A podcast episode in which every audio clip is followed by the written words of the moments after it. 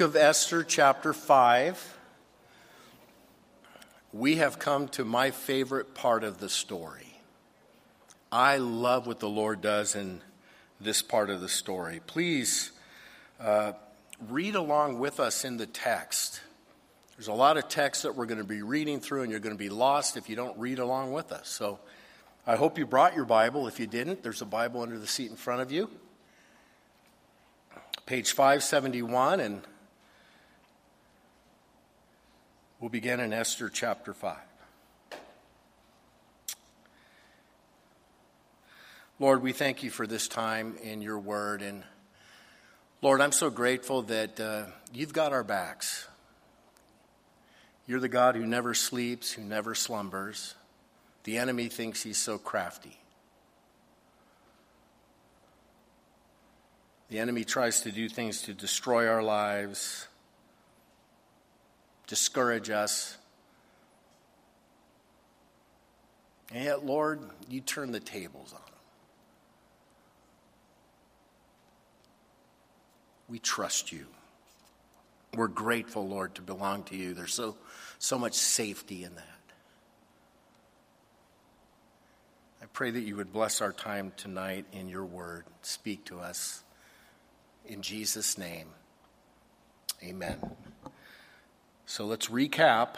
There are two Jews living in the city of Shushan. That's the capital city, a royal city of the Persian Empire where King Ahasuerus reigns. The man's name is Mordecai. He's an older gentleman, he's one of the exiled Jews. He actually serves at the gate of the king, he's one of the security guards for the king of Persia. And though he's Jewish, he's loyal. He does a great job. In fact, Mordecai single handedly foiled an assassination attempt on the king of Persia. So he's a man of integrity. He works hard. He can be trusted. That's Mordecai. He's at the gate. Now he has a cousin by the name of Esther. She's an orphan. So Mordecai has essentially raised her up as his daughter, and she lives there as well. She's a very beautiful woman, and by amazing circumstances, by means of an empire world beauty pageant, incredibly, Esther becomes queen of all of Persia, married to King Ahasuerus in the royal city. She's the queen of Persia. And an important detail nobody in the royal court knows that she's Jewish. And nobody is aware of her connection to Mordecai, her uncle, who serves at the king's gate. So, the diabolical villain in the story is a man by the name of Haman. He gets promoted. He becomes second in command of all of Persia. And you remember, as we saw last week, he and Mordecai didn't get along very well, did they? He'd go outside and meet Mordecai at the gate, and Mordecai would ignore him, would not bow before him, didn't show him any respect. He's Jewish, he's not going to do it. Haman gets upset, and instead of killing Mordecai, where he had the power to do that, he decides that he wants to exterminate all of Mordecai's people, all of the Jewish people living in the 127 provinces of the Persian Empire. He's a notorious anti Semite. And so he even actually sets a date on the calendar for when all of the Jews will be murdered, exterminated. He sneaks this across the king's desk, sort of sneaks it in there. The king gives the signet ring to Haman, and they make it an official law on the books. On this particular date, all Jews will be killed men, women, children. Well, news gets out. Mordecai hears the news because it's posted all over the place. He's grieving, he's mourning. Jews all over the land are mourning. cities are perplexed. How in the world is this going to happen? How can this be allowed? So Mordecai decides to make Queen Esther known about this. And so he gets word to Esther. His cousin is a queen. And he tells her what's going on.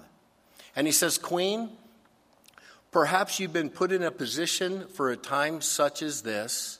You need to go talk to the king and save your people. And you remember, Queen Esther goes, Well, not so fast, Mordecai. You know the law of the land. No one can go into the court of the king unannounced. You can't just pop in on the king, even the queen. If you go into the king's court unannounced, the king has not summoned you, the most likely thing that's going to happen to you is instant death. Most people, they, they go in and they get killed. If the king was in a nice mood, he might lift his golden scepter, permitting you to speak. You'd touch the tip, and then you'd be able to speak. But mostly, if people interrupted him, he had them killed. And this is the queen's problem as well. Mordecai says, I know it's risky, but you got to do it. You got to take that risk. And so when we left off last week, Esther says, Okay, here's what I want you to do. Mordecai, assemble all of the Jewish people in the city and have them fast and pray for me for three days. And she says, I'll fast and I'll pray for three days. And then I'll do it. And in chapter 5, Esther walks into the courtroom of the king unannounced It says in verse 1 Now it happened on the third day that Esther put on her royal robes and stood in the inner court of the king's palace, across from the king's house, while the king sat on his royal throne in the royal house, facing the entrance of the house. It cannot be overstated how courageous she was and the act of faith that she did here. This is one of the gutsiest things ever done in Scripture. Imagine going into a room and knowing that there's probably a 95% chance that you'll be killed. But she goes in. She made herself available. Verse 2 So it was when the king saw Queen Esther standing in the court, instead of killing her immediately, she found favor in his sight. And the king held out to Esther the golden scepter that was in his hand. Then Esther went near and touched the top of the scepter. And the king said to her, What do you wish, Queen Esther? What is your request? It shall be given to you up to half the kingdom. She's allowed to live. That's a good thing, right? And the king's very generous. Hi, Queenie Pooh. I'm glad you came in. I'm glad you. What would you like? Give me your petition. Up to half the kingdom. Now, this is the Lord at work. Proverbs 21 says, The king's heart is in the hand of the Lord. Like the rivers of water, he turns it wherever he wishes. So, what do you want, Queen Esther? Now, why did she go? What, what's on her heart? What does she want? Why did, what's she trying to accomplish? She's trying to save her, her people. Her request is, King, save my people. But notice she doesn't just barge in and say, hey, look, I'm Jewish. All my Jews friends are in trouble, and Haman is a wicked scumbag. She doesn't do that. Verse 4 Esther answered, If it pleases the king, let the king and Haman come today to the banquet that I have prepared for him. Oh, that's sweet. She has a nice banquet. She invites the king and Haman. And verse 5, the king said, Oh, Bring Haman quickly, that he may do as Esther has said. So the king and Haman went to the banquet that Esther had prepared. And at the banquet of wine, the king said to Esther, What is your petition? It shall be granted you. What is your request? Up to half the kingdom it shall be done. So, what's your request? Well, I've got a banquet for you. So then they go to the banquet, they sit together, and then the king says, What's your request? What do you want? Verse 15. I'm sorry. Where am I? Seven. Then, then Esther answered and said, My petition and request is this If I have found favor in the sight of the king, and if it pleases the king to grant my petition and fulfill my request, then let the king and Haman come to the banquet which I prepare for them, and tomorrow. I, what's your request? Well, I'm not going to tell you yet, king. I'd like you and Haman to come to another banquet that I'm going to put on for you tomorrow. Then I'll tell you. Now, why the delay? Why the delay? I think in some ways she's scared. This is scary. This is her trying to work up her nerve. This is baby steps. What she's going to ask is very important. It's a lot of consequence on that. So perhaps she's a little afraid, she's a little timid. We don't know. Or perhaps she's listening to the Lord. You know, she's been fasting and praying for three days. All of her people have been fasting and praying for her for three days.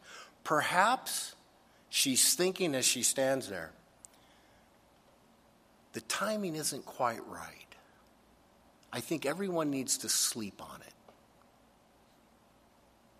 Whatever the case, whether she does this on purpose or it's an accident, it's awesome. And the Lord is in it because God is going to do amazing things that night. God is going to move some things around. Watch what he does. So, tomorrow we'll meet again. Haman, the king, queen will be there. Everyone leaves for the night. Let's see what Haman does that night. Verse 9. So Haman went out that day joyful and with a glad heart. Haman feels like a million bucks. He's on top of the world. He's the second most powerful man in the kingdom. He's just been invited to a private dinner with the king and queen. This guy feels like a million bucks.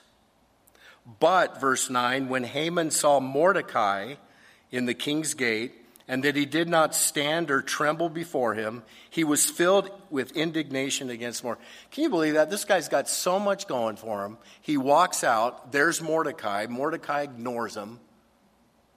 And Haman's bugged by it. It's been said you can take an accurate measure of someone's character by the size of the things that bug him. Here's a little man He's got so much going for him. But this one Mordecai won't bow before him. He could have killed Mordecai, but verse 10 says, Nevertheless, Haman restrained himself, went home, and he sent and called for his friends and his wife Zeresh. Then Haman told them of his great riches, the multitude of his children, everything in which the king had promoted him, and how he had advanced him above the offices the officials and the servants of the king. Moreover, Haman said, Besides, Queen Esther invited no one but me to come in with the king to the banquet that she prepared, and tomorrow I'm again invited by her along with the king. So he gets, he's talking to his wife, gets all of his friends together in their palace. He's got the second best palace in the kingdom because he's second.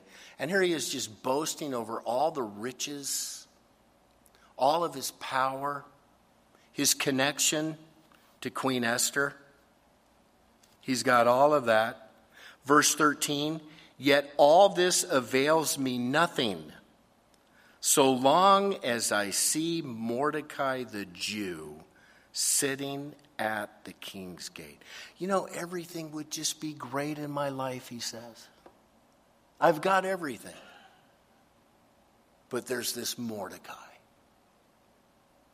Verse 14 Then his wife, Zeresh, and all his friends said to him, Let a gallows be made, 50 cubits high, and in the morning suggest to the king that Mordecai be hanged on it. Then go merrily with the king to the banquet. And the thing pleased Haman, so he had the gallows made. The wife of Haman says, You know, you've been talking about Mordecai all this time. Get rid of him. You're more powerful than him. Squash him. Build some gallows. Go to the king first thing in the morning and request that Mordecai be hanged on the gallows. And so he says, That's a great idea, honey. Gallows are erected right outside of his house, Haman's palace, 75 feet. And Haman's intention is in the first thing in the morning, go into the palace and ask the king if he can hang Mordecai. So that's what Haman's doing that night. What's the king doing? Look at verse 1, chapter 6. That night, the king could not sleep. So one was commanded to bring the books of the records of the chronicles, and they were read before the king. So the Lord again is at move, and this time he gives the king insomnia. This king can't sleep.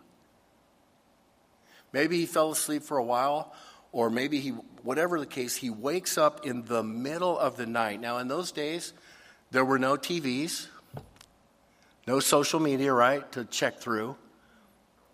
So, how's he going to entertain himself? He says, Well, I, go get the records and the chronicles of the history of the Persian. He, he, says, Some official, go get some reading material for me perhaps hoping that it will put him to sleep. I can't think of anything more boring than bureaucratic government mumbo jumbo, right? But the Persians here were meticulous about recording everything that happened every day, every decision that the king would make, all of the events of the day, all of the different treaties and different decisions that were made. So, this is quite a record of all kinds of things. And the king says, Bring that book to me. Let's read that. And look what they read. Verse 2.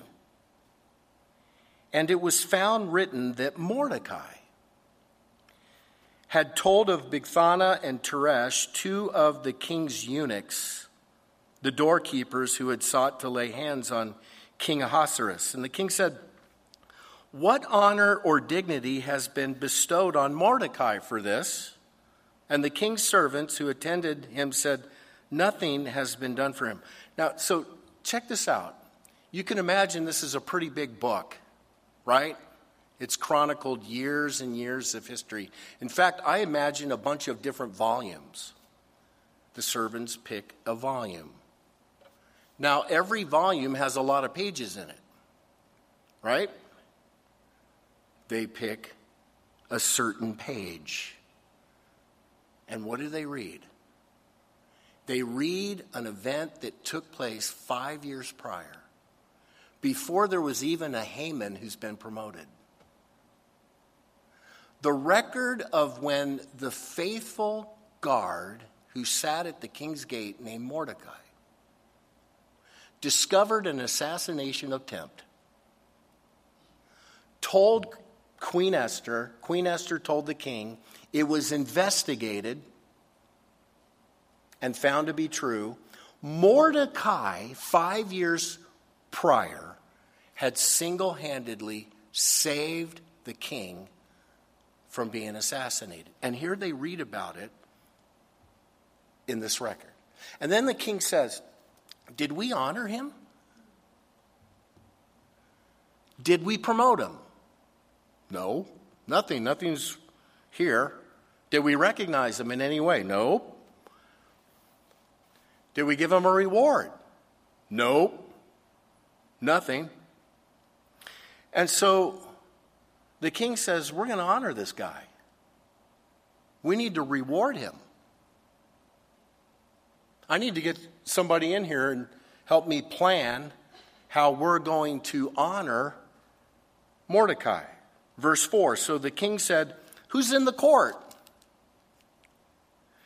Now Haman had just entered the outer court of the king's palace to suggest that the king hang Mordecai on the gallows that he had prepared for him. This is going to be a very bad day for Haman. In fact, it's going to be so bad that it'll be his last day. Who's in the court? I want to honor this Mordecai. It's been five years. We never did anything. Somebody needs to come in and help me plan how we're going to honor Mordecai. Verse 5 So the king's servant said to him, Haman is there standing in the court. And the king said, Let him come in. So Haman came in, and the king asked him. So before Haman can say, Hey, we need to execute Mordecai, the king says, What shall be done for the man whom the king delights to honor? Now Haman thought in his heart, Whom would the king delight to honor more than me? I want to honor someone today, the king says, doesn't give a name. How would you honor this man, Haman? What would you do? Now, Haman is so full of himself. He's thinking, who would the king want to honor more than yours truly? So, verse 7 Haman answered the king, For the man whom the king delights to honor. Now, I can see him going, let's see. Hmm. For the man whom the king delights to honor, what shall we do for him? Verse 8 Let a royal robe be brought which the king has worn, and a horse on which the king has ridden, which has a royal crest placed on its head. Then let this robe and horse be delivered to the hand of one of the king's most noble princesses, that he may array the man whom the king delights to honor, then parade him on horseback through the city square and proclaim before him, Thus it shall be done to the man whom the king delights in. How should we honor a man that you delight in? Treat him like a king, king. Bring the royal, bring, bring a robe that you re- recently wore, king. Put it on him. Bring a horse that you have ridden on. Have the highest official in your courts publicly array him. Put this man on your horse and then parade him all around the square, lauding him. Verse 10. I love it. Then the king said to Haman, Hurry, take the robe and the horse as you have suggested and do so for Mordecai the Jew, who sits within the king's gate. Leave nothing undone of all that you have spoken. Haman, I've got to see that face. I've got to get the DVD on that one. Can you imagine the most horrified, surprised shock on somebody's face? Where did that come from? Haman didn't know about him reading the book that night. He has no idea about the, what Mordecai, out of left field, this comes. So Haman, who was upset that Mordecai would never bow before him, now has to bow before Mordecai. Honor him. Can you see him putting, putting the robe on him? And I'll bet you Mordecai's like, yeah. Put him on the horse, parade him around. Absolutely humiliating. People knew how much Haman hated Mordecai. People had heard that he had constructed gallows that night to hang Mordecai on. Absolute humiliation. And we see that in verse 12. It says, Afterward, Mordecai went back to the king's gate, but Haman hurried to his house mourning with his head covered. When Haman told his wife Zeresh and all his friends everything that had happened to him, his wise men and his wife Zeresh said to him, If Mordecai, before you have begun to fall, is of Jewish descent, you will not prevail against him, but will surely fall before him.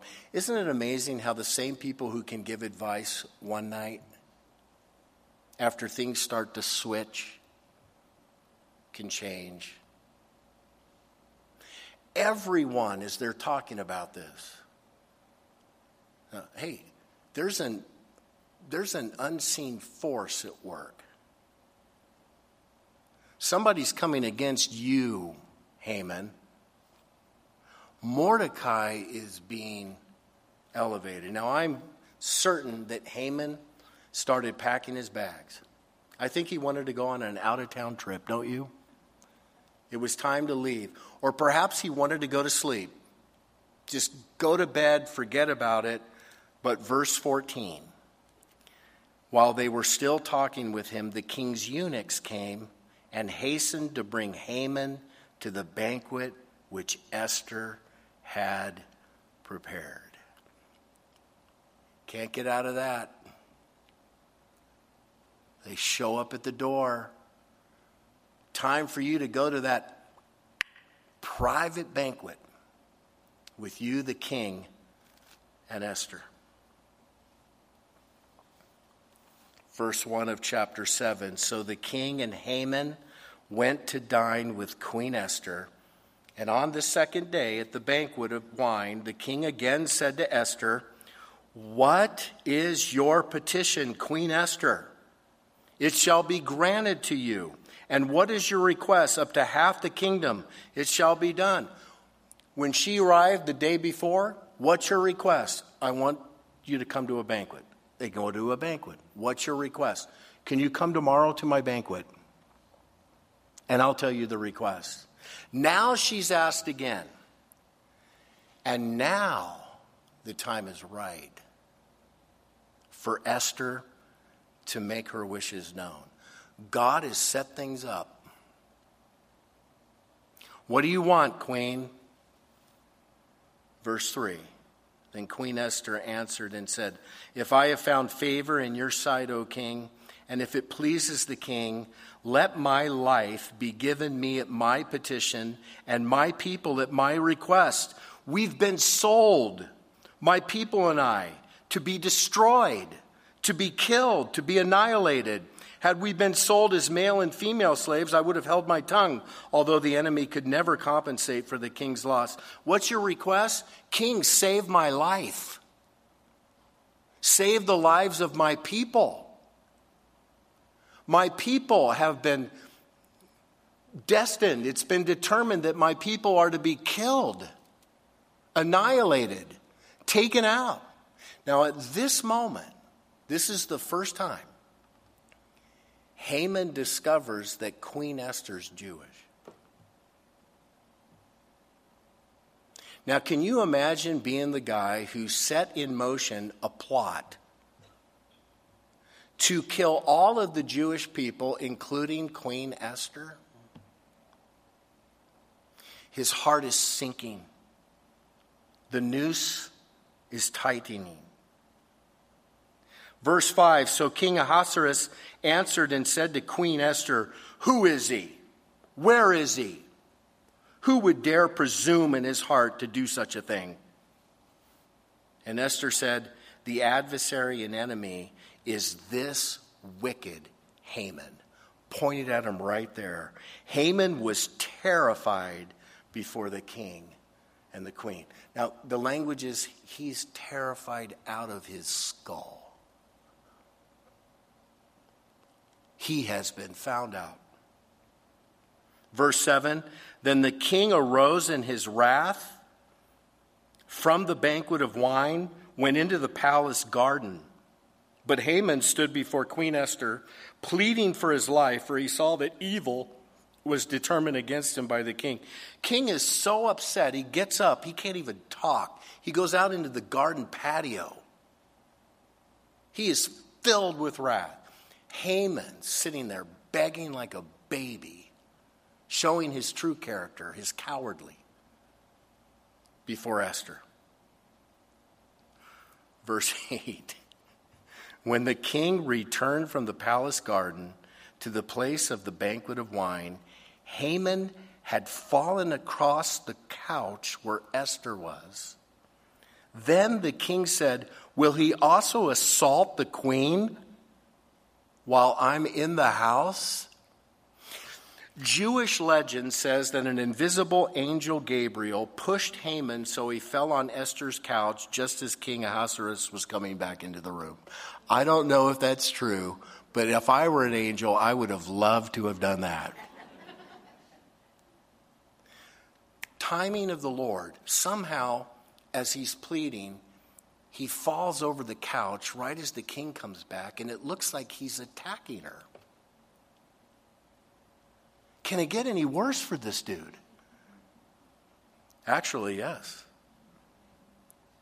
End of verse 8. As the word left the king's mouth, they covered Haman's face. Get this guy out of my sight. Get him out of my sight. Cover his face. Send him out. I never want to see him again. This is the king saying, This guy's out. Put him in exile.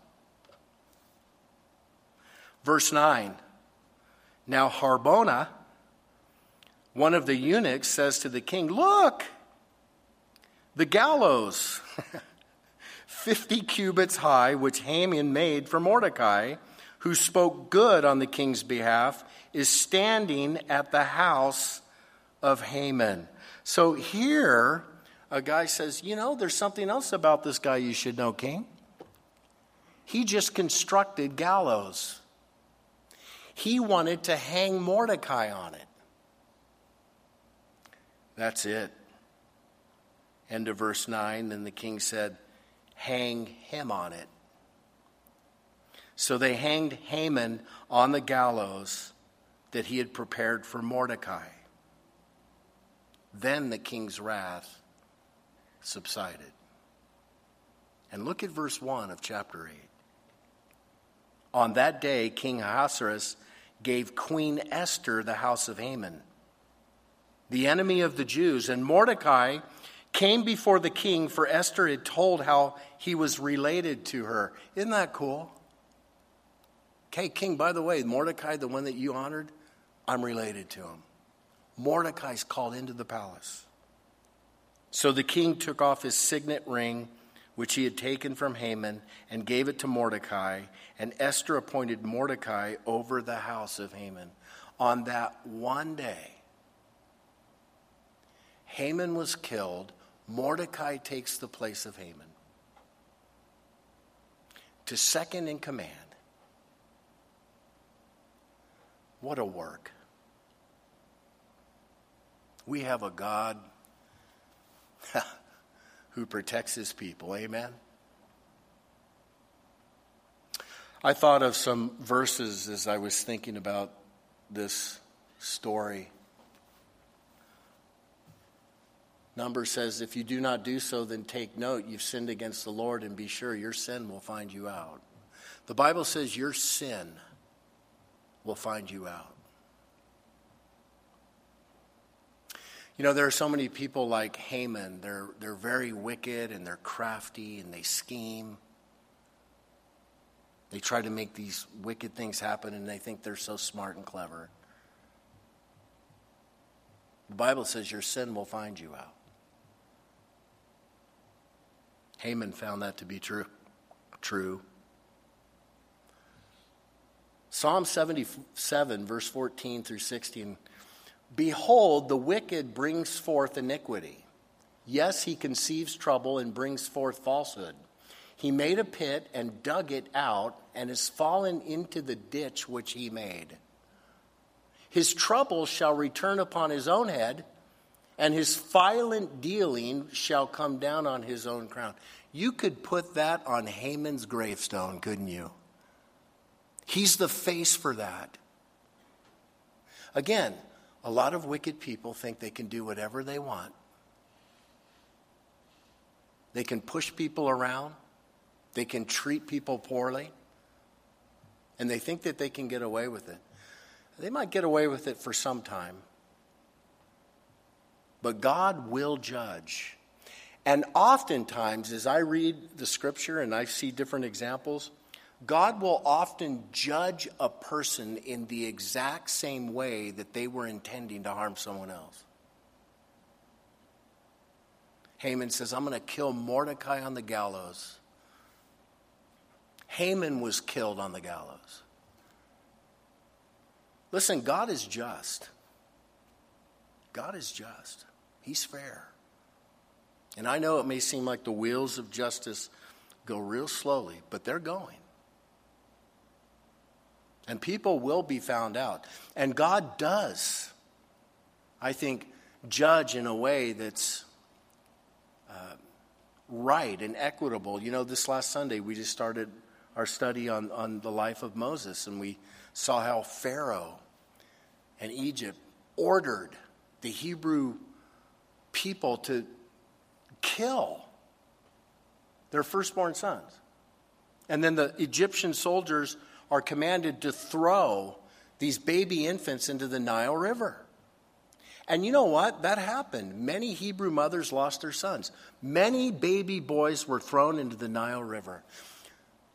So, the 10th plague, if you remember, is the Passover. And what did God do on the 10th plague? He killed the firstborn sons of the Egyptian people. He sent the death angel. Why? They'd killed the sons of Hebrews. And then what happens to the Egyptians later? You remember they chase Moses and company and they get to the Red Sea and the Hebrews cross safely and the soldiers try to go in and what happens to them? The Red Sea closes. Many, many of the Egyptian soldiers died by drowning. Perhaps the very ones who had thrown little infants into a river. Listen, God sees the wickedness of man. And God knows how to turn the tables. God knows how to mete out justice. And Haman is proof. And Haman thought that he was going to do so much. Haman thought he had it all under control. 1 Peter chapter 5. Right there in the middle. Yes, all of you be submissive to one another and be clothed with humility. For God resists the proud, but gives grace to the humble. Therefore, humble yourselves under the mighty hand of God, that he may exalt you in due time. Listen, the Bible is so clear on this. One of the worst sins in all of Scripture is pride. It's pride. In fact, it might be the worst sin of all. British Bible scholar William Barclay wrote Pride is in the ground in which all the other sins grow, and the parent from which all the other sins come. Pride was the sin of Satan, Lucifer. Remember what he said? I'm going to be like the Most High God. And God kicked him out of heaven. Pride. God opposes the proud. And that's a very strong word. God resists the proud. In the Greek, it's like God puts a proud man in the other corner of the ring, and God Himself gets in the other corner, and He goes at it. The prideful person will be humbled. Haman was so proud, so arrogant, thought he had it all together. God opposed him. Proverbs puts it like this Proverbs 18, verse 12. Before destruction, the heart of a man is haughty. Before honor is humility. That's an important proverb, and that's an important comma. Which side of the comma are you on?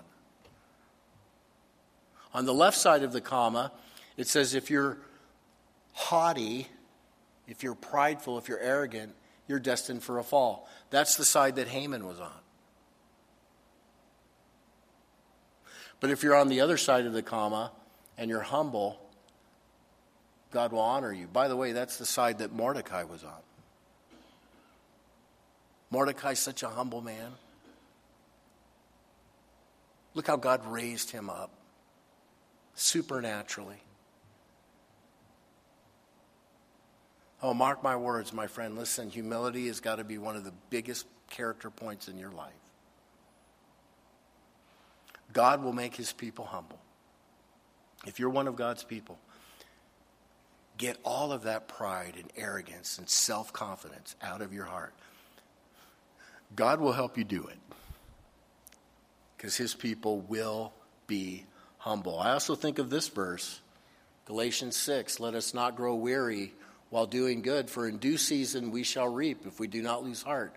Therefore, as we have opportunity, let us do God, good to all, especially to those who are of the household of faith. And then Galatians 6 do not be deceived. God is not mocked, for whatever a man sows, that he will also reap. He who sows to his flesh will of the flesh reap corruption, but he who sows to the Spirit will of the Spirit reap everlasting life. The law of sowing and reaping is absolutely in place, it never goes away. You will reap what you sow. A guy like Haman sows to everything about the flesh, and he, rep, he would reap destruction. A guy like Mordecai, sowing to the good things, he gets honored. I love this. Do not grow weary while doing good, for in due season we shall reap if we do not lose heart. Keep doing what's right. Keep doing what's right, no matter who comes against you. God is going to reward. My favorite, really, my favorite part about this whole story is the fact that Mordecai did that great work, did not get recognized, did not get honored. He foiled an assassination plot, no promotion. He could have thought, what's the point? But oh, how it paid off, what, five years later. My friend, listen. God rewards good behavior. God rewards faithfulness. That law of sowing and reaping. You say, Well, I'm not seeing anything. Everything stays hard. Keep sowing. Keep sowing. Keep doing what's right. Keep being responsible. I love these verses. Rest in the Lord. Wait patiently for him. Do not fret because of him who prospers in his way, because of the man who brings wicked schemes to pass. Maybe there's a Haman in your life. Maybe there's somebody attacking you making life hard for you because you're a Christian, even. Rest in the Lord, wait patiently for Him. Lamentations 3 The Lord is good to those who wait for Him, to the soul who seeks Him. It is good that one should hope and wait quietly for the salvation of the Lord. You're experiencing tough times right now? Don't fret. Keep seeking the Lord. Wait for him. The Lord's good. He's good to those who wait for him, to the soul who seeks him. He's good that one should hope and wait quietly for the salvation of the Lord. God's got your back. You know, and there's still an enemy of God's people Satan himself, wanting to come against you, wanting to discourage you, using this world system to discourage you. And maybe you're discouraged, maybe you're struggling, maybe you're going through some hard times. Man, remember the story of Esther, Mordecai, and Haman. We have a God who does not sleep. We have a God who does not slumber.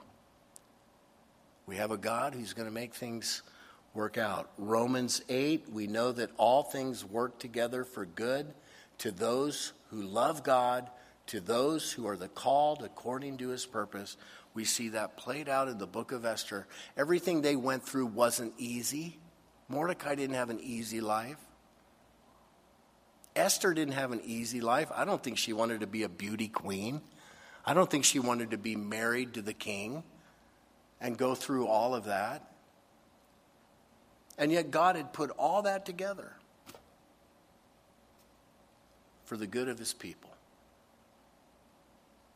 And so, God does the same thing. Be encouraged, my brother and sister in Christ. Be encouraged. Now, you're thinking, we, this story could be over right now, right? Sounds like a pretty good happy ending. But there's still three chapters. What's going on? Well, in the Medo Persian law, once something was put on the books, you couldn't revoke it. You couldn't take it out. That law to exterminate all of the Jews on a certain day, even though Haman's out of the way, it's on the books. It's still on the calendar. So, what's going to happen? Well, you're going to have to come back in a couple weeks or maybe read ahead, and you'll see God continue to move to strengthen, protect, and save his people. Let's bow our heads. Let's close it.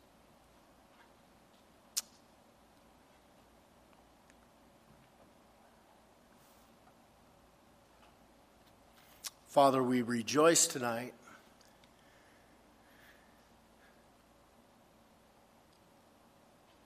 in your protection.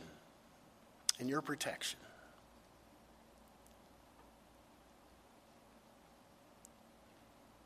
Lord, we know as your people, even as your, especially as your people, we get attacked on so many fronts. It's so easy to get discouraged. The enemy attacks us personally, attacks our families, jobs, all these different things to get us discouraged.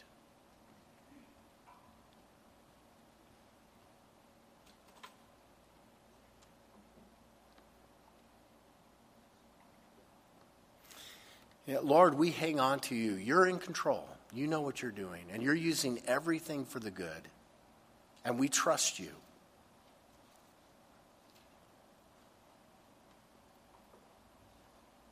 Lord, I pray that as your people, no matter what, we just keep plowing forward, sowing to your kingdom, to righteousness, doing what's right, being faithful trusting you for the harvest that's coming.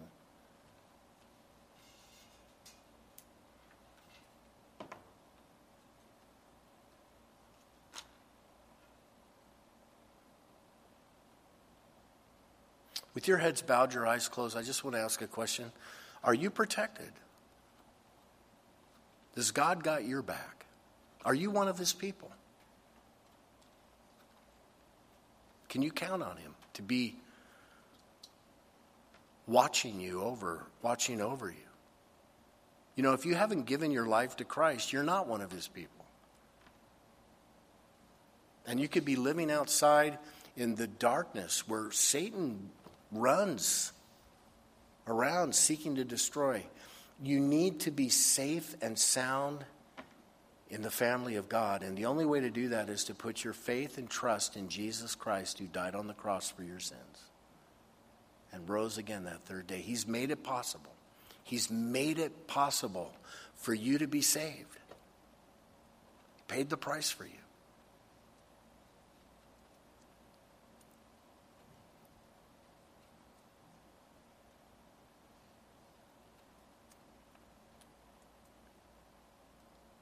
If you're not sure that you're a child of God, well, you could become sure right now. By receiving Him into your heart. And if that's you, I want to lead you in a prayer right now. Say, Lord Jesus, I want to belong to you. I want to be in your family. I want to be a part of your kingdom.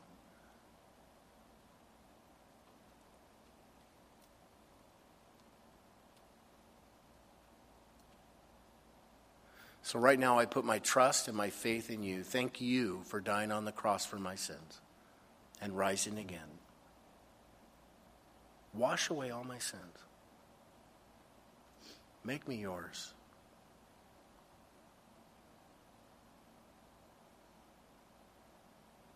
Put your spirit in me and help me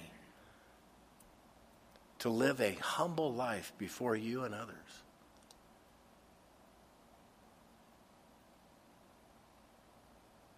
To make a difference for your kingdom. In Jesus' name, amen.